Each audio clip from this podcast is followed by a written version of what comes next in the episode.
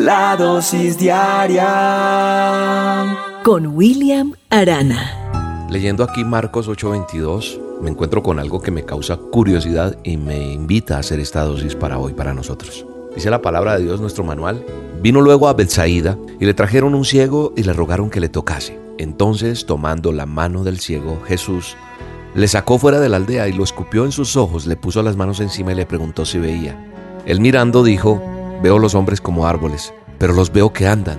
O sea que este hombre fue sano, sano en el nombre de Jesús, en el poder de Jesús. ¿Sabe una cosa? Analizando un poco esta historia, este relato de la palabra de Dios, me doy cuenta que la ceguera, en diferentes eh, menciones que hay en la Biblia, hace referencia como a esa condición física, pero también a la espiritual. Y es en lo que quiero que, que miremos algo más profundo en esta dosis.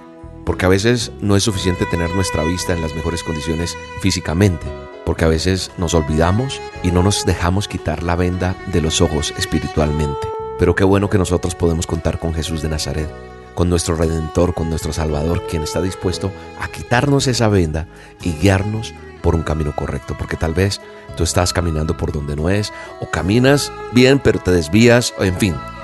Hay, una, hay unas enseñanzas allí introducidas en lo que acabo de leer de la historia de este hombre, al cual Jesús lo encuentra en ese lugar, lo trae y lo saca de la aldea, le escupe los ojos, que parece como, uy, como así que le escupió los ojos, y le pone las manos encima y le pregunta si ve, y él mira y dice, veo como, como hombres, claros, sí, son como árboles y se mueven.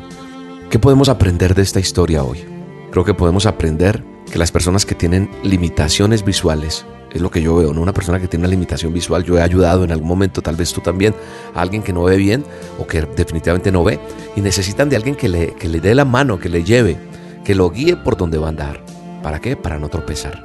Y es lo mismo a nivel espiritual, ¿sabe? Cuando nosotros no conocemos a Dios, cuando no conocemos su verdad, andamos como ciegos y necesitamos de alguien que nos direccione, que nos dé las instrucciones correctas. Y en este caso, lo que yo veo en esta historia es que Jesús toma la mano del ciego y le dice, ven por acá. Y hace un milagro con él. Creo que nosotros tenemos que dejarnos tomar de la mano de él para recibir ese milagro, pero, pero para ser guiados y salir de, de esos tropiezos que estamos teniendo día a día. Nos saca de la aldea. Porque cuando Dios nos mueve del lugar donde estamos estancados, es donde viene la bendición. Tal vez en el lugar donde estás, estás estancado, estás en oscuridad y necesitas llegar al lugar de la bendición, en donde Dios quiere que tú estés. Y lo que también puede simbolizar salir de pronto de esa comodidad. Es lo que hace con esta persona. Lo saca. Y yo debo dejar que Dios trate conmigo. ¿Por qué? Porque tal vez has pasado dificultades, humillaciones, situaciones adversas, nada agradables. Y eso representa o tipifica un poco ese escupitajo en los ojos, esa saliva en los ojos. Eso que a veces tenemos que, que tratar, las dificultades, las humillaciones, las situaciones adversas, pero es necesario que todo esto pase para poder ver la gloria de Dios. Es decir, dejar que Dios trate con nosotros. Porque cuando hay trato de Dios en circunstancias, en nuestra vida, en nuestra economía, en nuestra salud, en nuestras relaciones interpersonales, nos ablanda un poco y dejamos todo orgullo y dejamos de ser los que éramos. ¿O creen ustedes que, que como ser humano sería agradable que alguien nos escupiera los ojos? No es bueno, ¿cierto? Pero el ciego en ningún momento reprochó. ¿Por qué? Porque a él no le importaba porque yo creo que ya, ya había tenido que soportar muchas cosas. Y cuando Jesús lo toma, él sabe que va a tener sanidad porque había escuchado hablar de él tal vez. Y tuvo fe. Y yo creo que nosotros tenemos que tener fe. Dios tiene propósitos diferentes para cada uno de nosotros. Este hombre, este ciego, no recibió la vista de, de una así, no. Era que Jesús había orado, pero no había orado mal.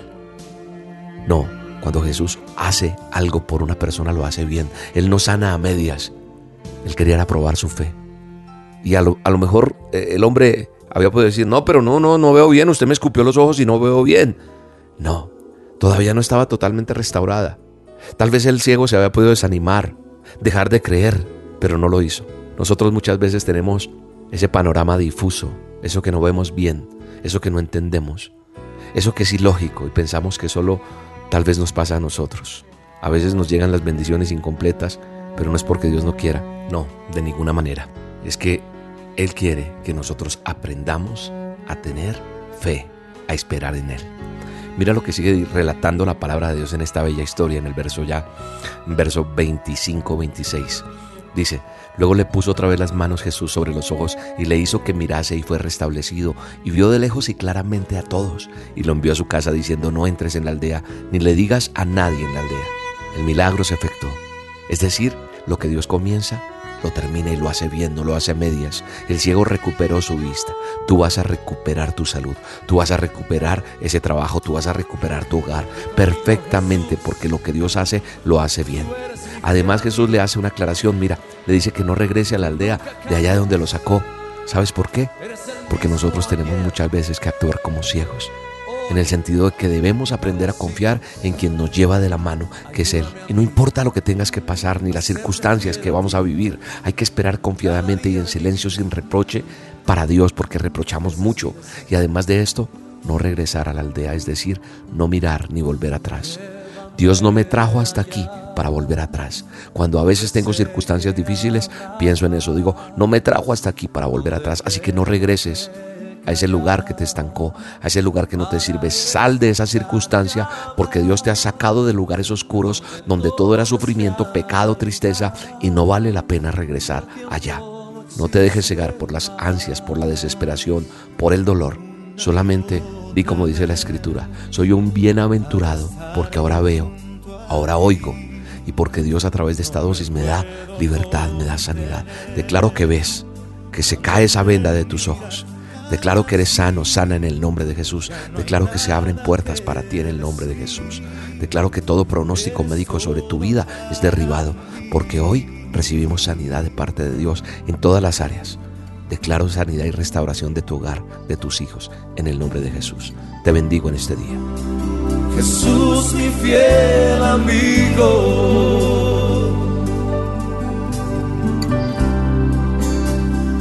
dulce caminar.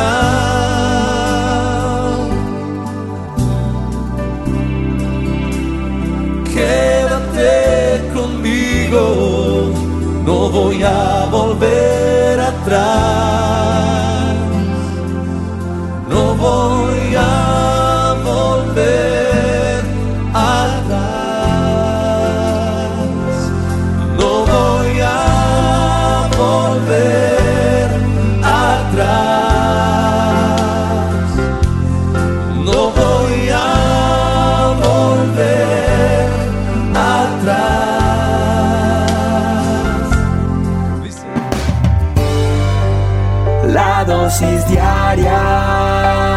Con William Arana.